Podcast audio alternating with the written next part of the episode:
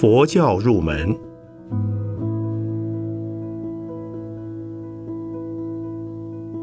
圣严法师著。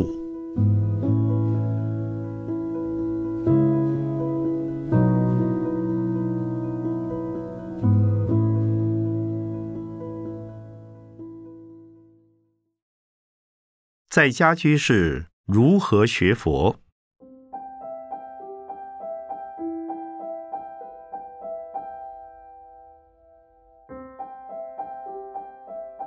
很多人都以为佛学很不容易懂，因为专门性的名词太多，经典太多，论书太多，教理思想的派别也太多。初进佛门的人颇有望洋兴叹而不知何取何舍的困难。即使是专门以研究佛学的学者而言，也很难找到几位。精通全部佛学而了无疑问的人来，因此“佛学”两字对于一般人来讲，的确是一门深奥的学问。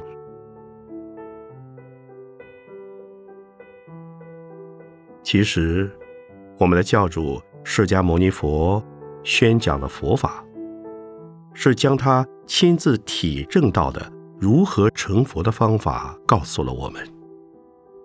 他的目的是希望一切的人都能依照他教的方法来修学。他没有希望他的教义被视为一派哲学的体系。当然，不会希望学者们把他所证得的佛法看作一门学术，放到研究室和图书馆里去，让人家。用科学方法去研究的，所以从佛教的根本之理而论，只有学佛，没有佛学。学佛是信仰佛教的目的，唯有学佛，实有转凡成圣而至成佛的可能。佛学是研究的一门。人文科学，它能告诉我们佛教在形态和地域上的演变，以及在思想上的发展，也就是将佛教的教团史和教理史做各种角度的分析和考察，而视之为佛教的考古学、社会学、文学和哲学。它并不富有。劝人信仰和实践的责任。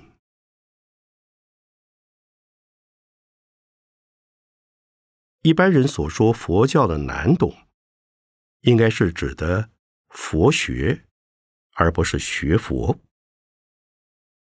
因为释迦牟尼佛当时向弟子们宣说的佛法，如果是难懂的话，他的教化便不可能普及到各阶层去。即使现在，我们从比较原始的佛经中，仍可体味到释迦佛陀的教义相当朴实，与一般人的生活行为有密切关系。所以我敢向诸位肯定的说，学佛很容易懂。大家以为难懂的是指佛学，凡一桩事物。历史久了，在它上面堆积的东西必然越来越多。清理这些堆积物，便是一门深奥的学问。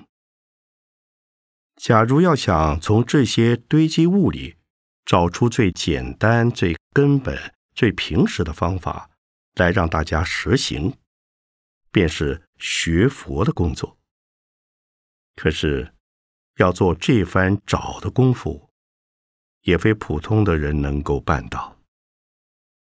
这就是我们身为法师者的责任。法师们应从难懂的佛学之中找出易懂的学佛的方法，来告诉广大的群众及佛教徒。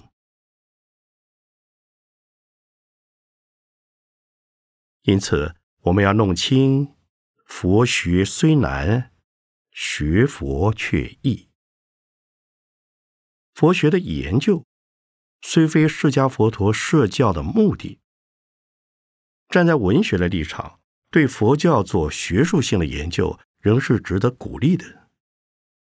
不过，对于广大的信众而言，佛经不是让你研究的，而是教你照着去实践的。实践佛的教义，便称为学佛。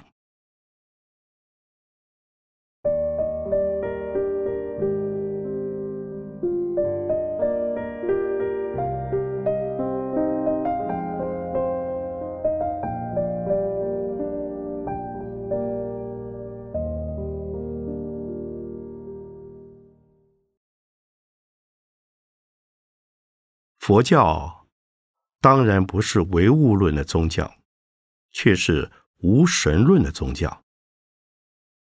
不像其他异神论的宗教，虽然也有各种对于道德生活的教训，那是为了求得神的眷顾和救济，信徒们才去遵守那些所谓神的启示，因为他们相信他们所信的经典中记载的神。是宇宙间唯一的、至高的、至大的、至尊的。人们除了接受神的启示，没有别途可以选择。所以，他们是为信仰神有权威而遵守道德生活的教训。他们无权因为遵守道德生活而求达到与神同等的地位。甚至也无权向神要求，非把他们救济到天国去不可。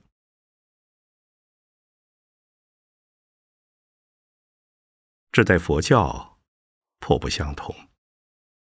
佛教以为我们所处的自然环境，是由我们生活在这环境中的每一个人的业力感得的，也就是说。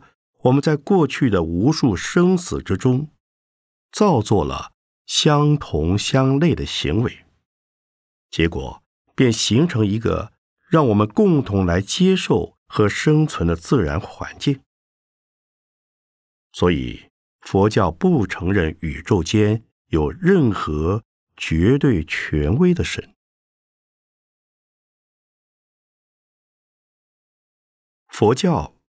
同样强调信仰的重要，那是信仰释迦佛陀所说的法，成佛的方法，绝对正确，绝对真实。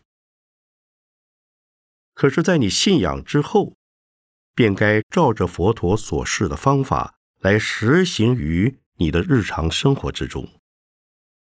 因此，佛教徒虽将佛陀视为崇拜的对象。与他们的生活有密切关系的，宁可说是佛陀的教法。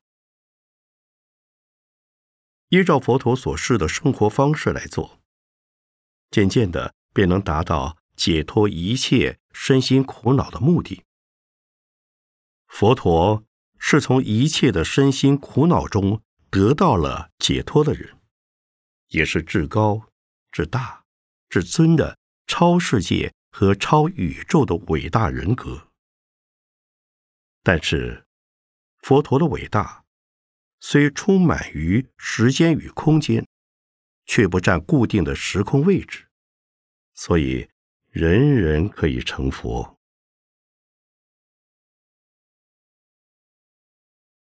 释迦佛陀在世的时代，随缘开示，应机教化，所说的佛法很多。归纳起来，不出戒定慧三个项目的范围。我们学佛，其实就是学这三项。世间可学的东西很多，那些都是苦乐相对的、有限的、得失交替的、变动无常的，所以佛教称其为有漏之学。戒定慧名为三无漏学，学这三项东西可以防止所得成果的漏失，继续学到佛的程度为止。戒定慧虽分三个项目，事实上有连锁的关系，如同一物的三个支点，缺一不可。要想求得智慧，需先有禅定的功夫。如希望得到禅定功夫，需先有持戒的宗教生活。持戒的宗教生活越清净，越可铸成高深的禅定。在深定之中，便能产生超人的智慧。回转头来，再以智慧的判断和选择来指导持戒的宗教生活，来鉴别禅定功夫的深浅和邪正。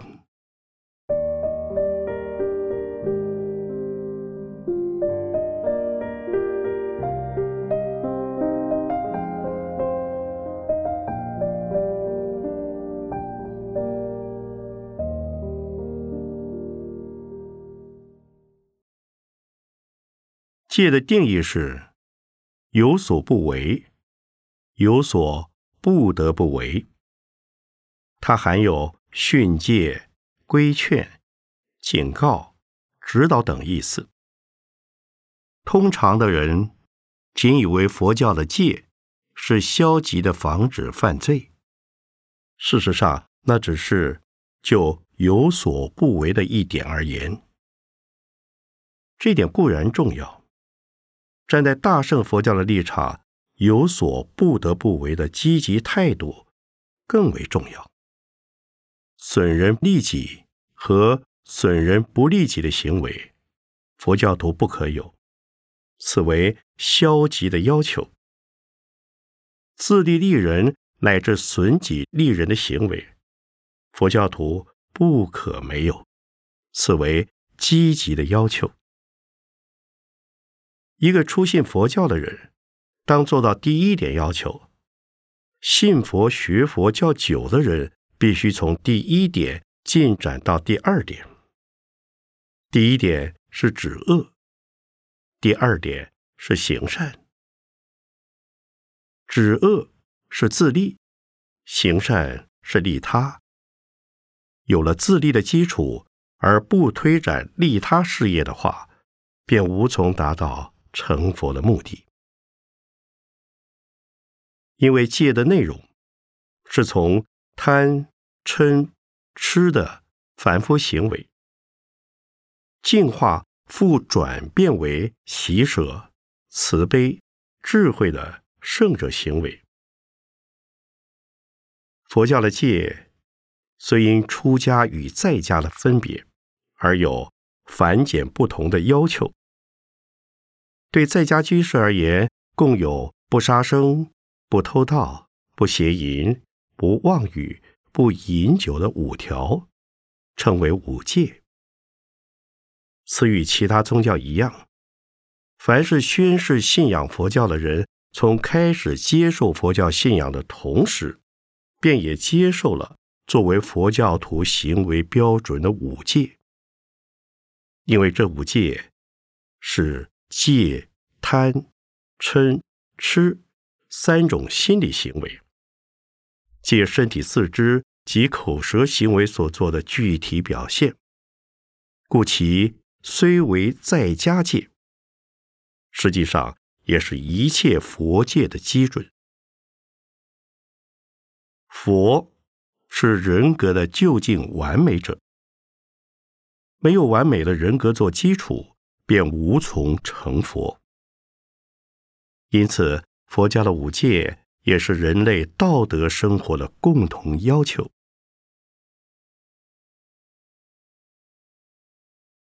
一，不杀生。佛教的戒杀生虽与素食主义有关联，却并不等于素食主义。佛教鼓励少吃动物的肉，乃至不吃动物的肉，是基于戒杀的要求。如果不是我亲手杀的，不是特别为了我想吃肉而叫他人杀的，不是他人为了我想吃肉而杀的，便不禁止。而且佛教的戒杀，固然是为了对一切有生命的施予爱护的慈悲心，最主要的是不可杀人。假如你不预备将来杀人，希望将来不犯杀人罪，这条杀戒是应当受持的。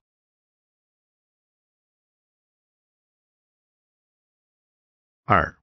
不偷盗，除了以正当的谋生方法取得合法的利润报酬之外，不贪取不义之财，乃是不偷盗的定义。为了警测我们，勿要从贪图小便宜，在金钱方面与他人纠缠不清，而演成吞没公款、收受贿赂、侵占他人财物等的罪行。这条戒。是应该受持的。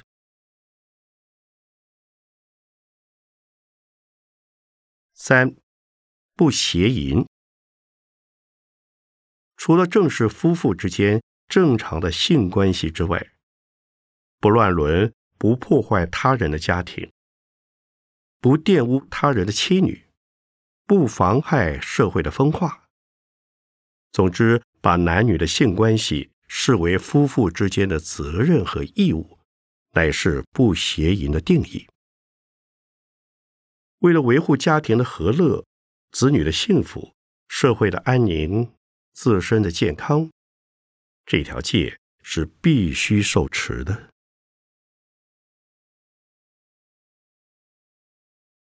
四，不妄语。此可分为大小两类。通常的说谎、戏笑是小妄语；为了明文利养，自己不是圣者而妄称是圣者，是大妄语。在家居士冒充圣者的不是没有，可能性却很少的。因此，诸位居士也能受持这条戒了。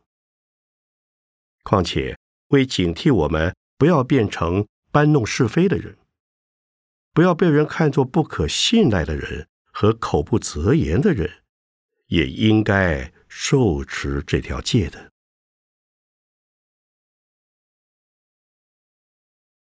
五，不饮酒。酒的本身并没有罪恶，饮酒的人也不一定是坏人，甚至世界上有很多宗教。以酒来作为人和神之间的媒介，禁酒乃佛教的特色之一。原因是饮酒能使人的心智浑浊，过量则能使人趋于狂乱如兽或愚痴如泥的状态。佛教是个强调求智慧的宗教，酒性。与智慧的原则背道而驰，所以主张禁酒。事实上，也唯有不饮酒的人，能够经常保持头脑的清明。在今日的社会中，多一分清明的头脑，便多一分成功的可能性。既然要求在驾驶交通工具之前不可饮酒。在有重要的会议之前不可饮酒，在重大的决策待考虑之前不可饮酒，又何妨干脆把酒戒掉呢？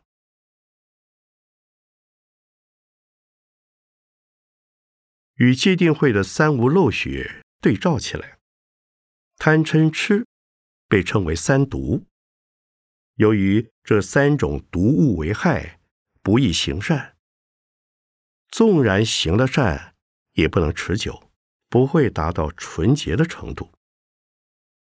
三毒好像是三个大漏洞，能把善行的功德漏掉。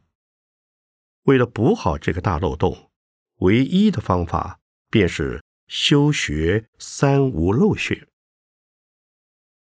最初着手修学之处，便是持五戒。能持五戒，至少能将三毒的毒焰压住，然后再用禅定和智慧的水，来把三毒之火彻底熄灭。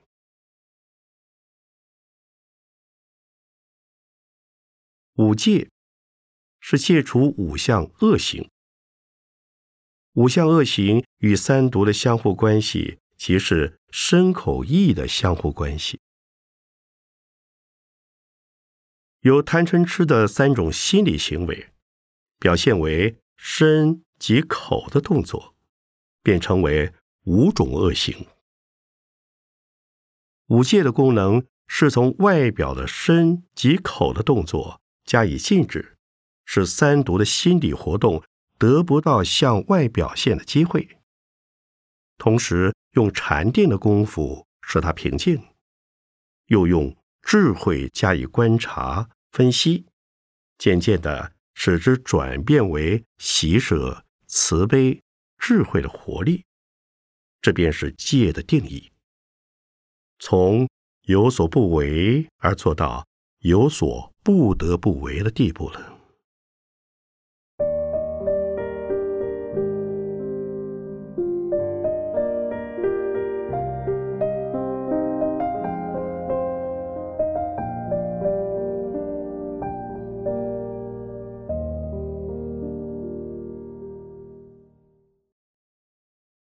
贪嗔痴的特性是由心理活动而表现于身及口的动作，再借身及口的动作发泄于人事物等的对象。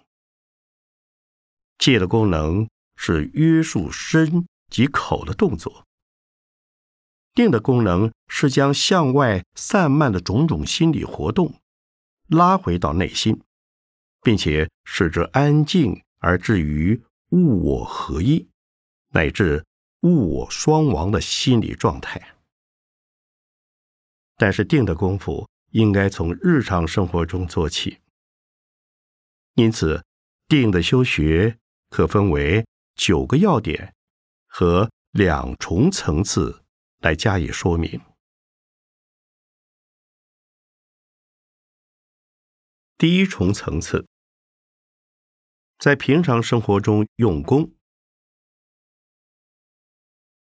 一坚固的信念。无论做任何事，无信则不立。当在对自己的立场和能力了解之后，也会明白何者能做与何者不能做了。不能做的事，不要动妄念；能做的事。应该建立自信心，勇往直前的做去了。同时要考虑到那件事的本身是否值得去做，是否有去做的必要，也当听听他人的忠告。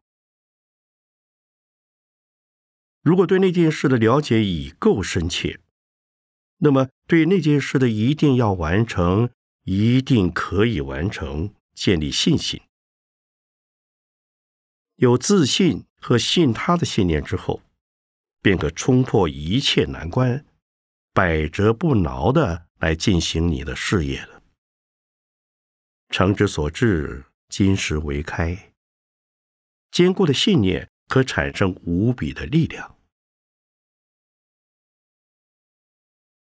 二，冷静的思考。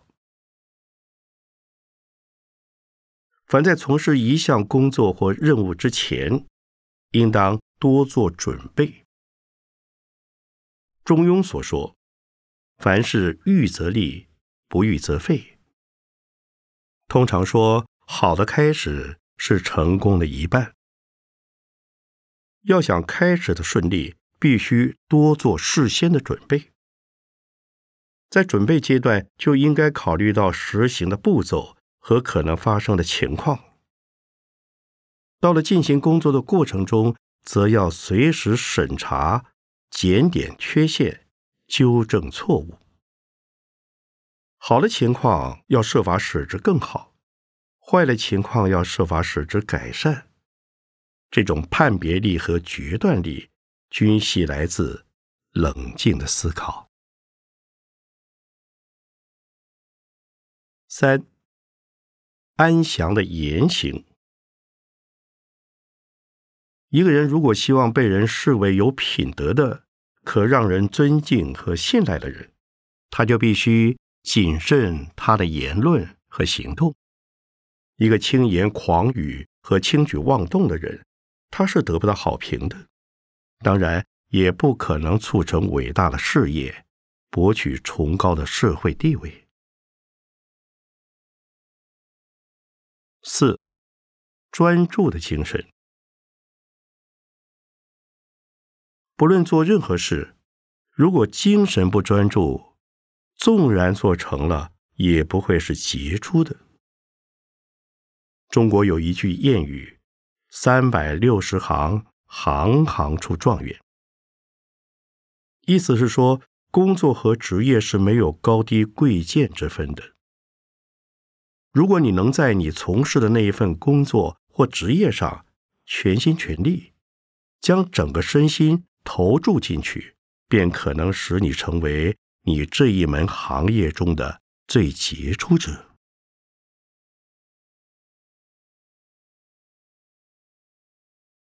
第二重层次，坐禅的原则和要诀：一、坚信修行的方法。在你实际进行坐禅之前，对于你所学到的方法，一定要有绝对的信心。你要相信佛陀不会骗我们上当，也要相信指导你坐禅的老师是从亲身的经验中过来的仕途老马。你是一匹小马，跟着老马走，绝对不会有问题。当然。谁是值得被你信赖的老师是重要的。如果你对他的信心不够，对他指导你的方法半信半疑，你就不要跟他学，否则那将对你有害无益。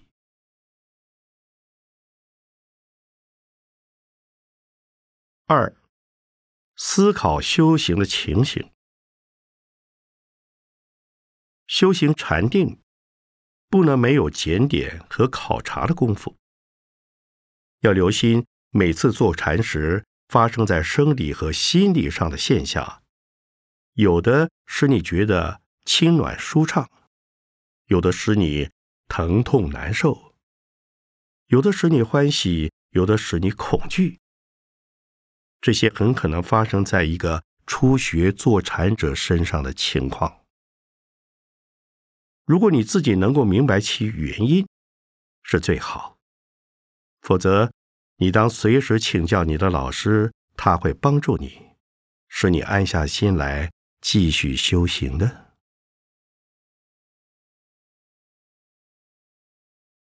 三、调身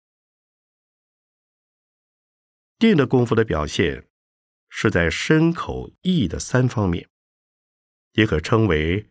身定、口定、心定，要达到这三定的目的，便得从调理他们着手。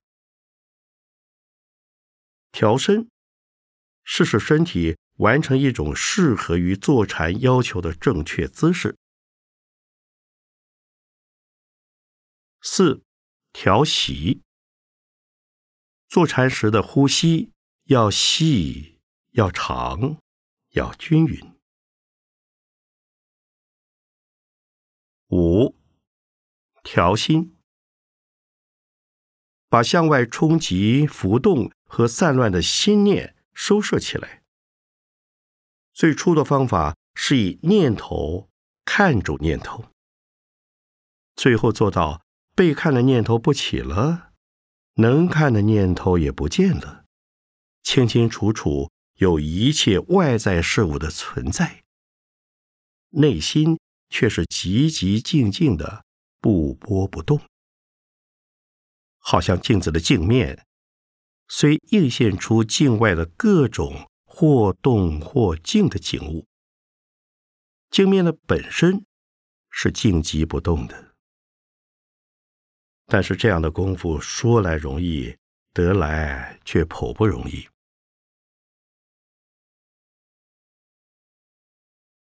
一般的人从第二层次的坐禅功夫，可以得到第一层次的四点功力；不从第二层次中下功夫，第一层次的功力便强不起来。我虽把它们分作两个层次来说明。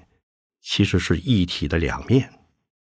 同时，我也常向跟我学禅的人强调，静坐有三样好处：一能使身心健康；二能使头脑清明；三能使人开悟。入定与开悟当然不是容易的事，至少它能强健你的体魄，坚实你的心力。铸成你所努力的事业。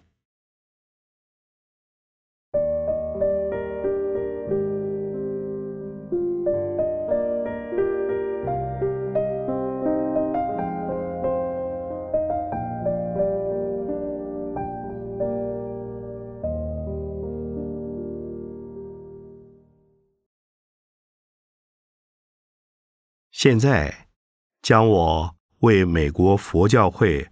周日坐禅会所拟的坐禅须知抄录如下，以供有心学习静坐的读者参考。坐禅的准备：一、坐垫，四方形、宽大、松软及圆形高约四寸的坐垫各一个。二、场所整洁、极静、肃穆庄严的室内。三、时间精神饱满之美晨，起床漱洗之后最佳。每日定时进行，每次二十分乃至四五十分钟。在饱食、暴饮。性行为、激烈运动之后，以及疲倦欲睡、正午中夜之时，不宜坐禅。四、饮食，每餐以八分饱为佳。食后暂坐三十分钟休憩，开始坐禅。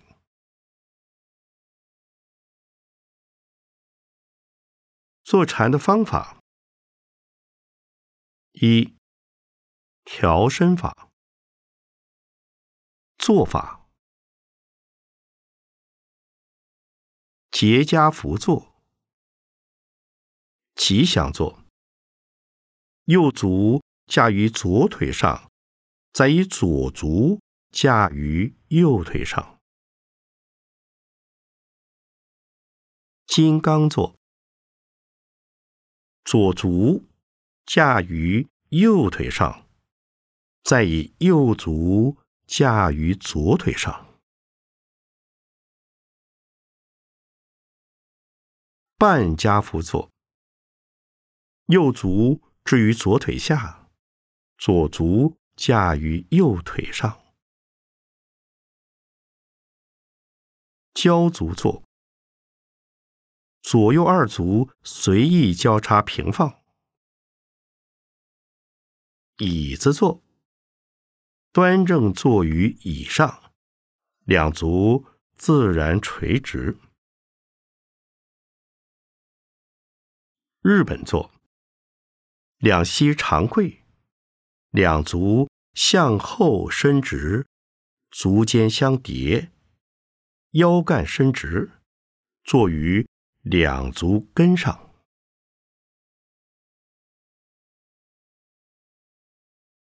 手势：两掌向上，左掌置于右掌上，二拇指轻轻相接，中间呈圆形。身姿：左右摇动数次，以确定坐姿的平稳，背脊骨伸直，颚向内收，视线闭目，精神饱满时，注视正前方一公尺处或避之一点，略感昏沉时。闭目及注视交替使用。二、调息法。坐下后做数次深呼吸，最后一次吸入丹田、下腹部，便恢复平常呼吸。三、调心法。数习惯，调息后，即由一数至十，反复的默数呼吸。A. 出习惯，B. 入习惯。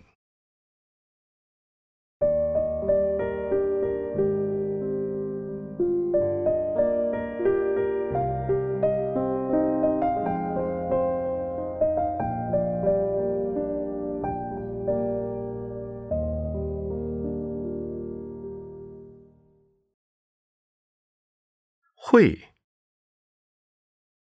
会是包括知识范围的认识性和检责力。知识不能涵盖会的内容，从知识可以升华到会的领域。佛教不是知识的宗教，却是使知识升华为智慧的宗教。那是因为除了肯定世间的知识之外，更着重在超知识的物的经验下而获得智慧。智慧便是由悟而得的超知识的认识心和检责力。不过，慧的获得虽在于悟，慧的寻求仍不能离开知识。它有闻、思、修的三个连环性的步骤。一、闻会，虚心学习。佛教徒修行成佛的方法称为学佛，在烦恼没有断尽以前的人称为住于学地的学人。并且每天应该寄诵四句话：“众生无边誓愿度，烦恼无尽誓愿断，法门无量誓愿学，佛道无上誓愿成。”也就是说，如果你有成佛的愿望，你当断尽一切的烦恼，救度无数的众生。如何断烦恼？怎样度众生？那就非得学习种种方法不可了。因此，对于佛教徒而言，有一天不成佛，就得有一天学习。假如最初你是一个没有学习兴趣的人，当你对佛教产生信心之后，你便不会不学了。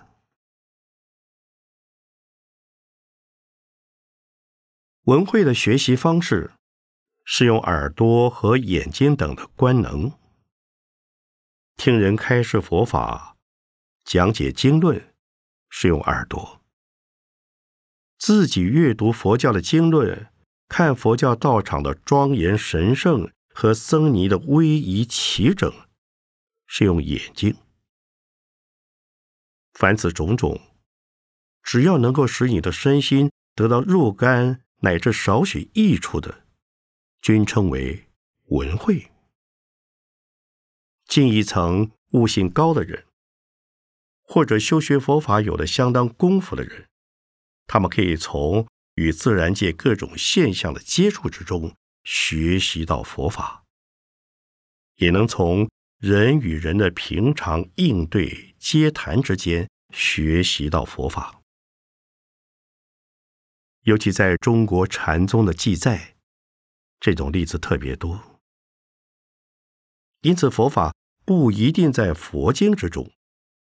世间的一切事物、一切现象，才是真实的佛法。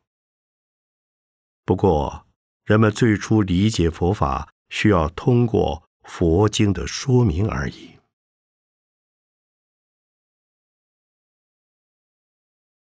二、私会，缜密研究。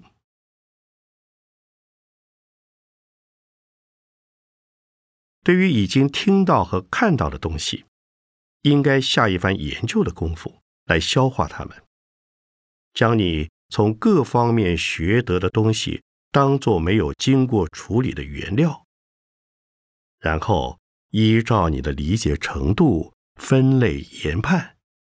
把你觉得适合你程度及当前用得到的接受下来。被你怀疑的东西，你尚无法理解的东西，或者觉得无关紧要的东西，便把它们搁置一边作为参考。当你的程度高升到某一阶段之时，现在以为没有用、不合理的东西，也正是那个阶段。觉得最有用、最合理的东西。因此，佛教徒的学习态度是精密而且客观的。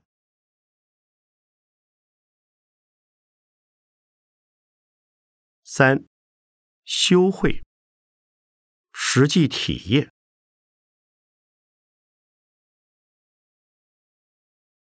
学以致用，把学到的东西。在日常生活中运用出来，会的表现是全部身心的实际体验。它与知识的最大不同者，知识可以贩卖，可以现买现卖。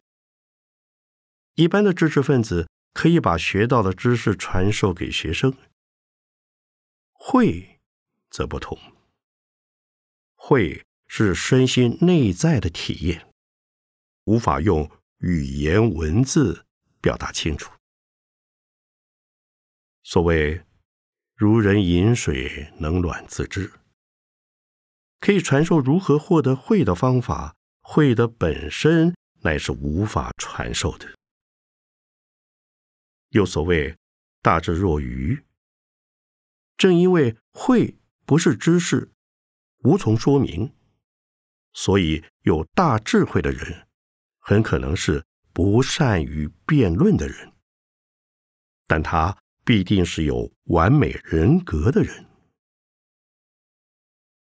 如果要认识会是什么形态，也许可以从考察一个有道之士的实际生活中得到若干印象。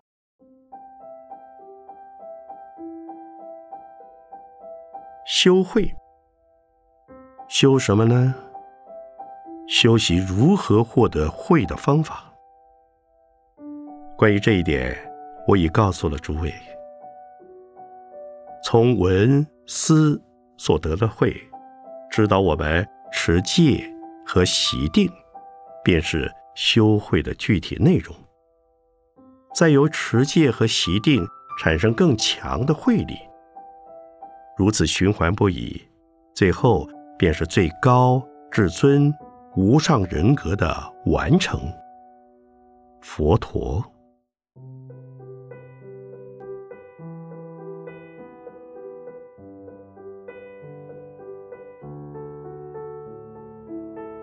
一九七六年五月九日，讲于美国佛教会佛诞法会。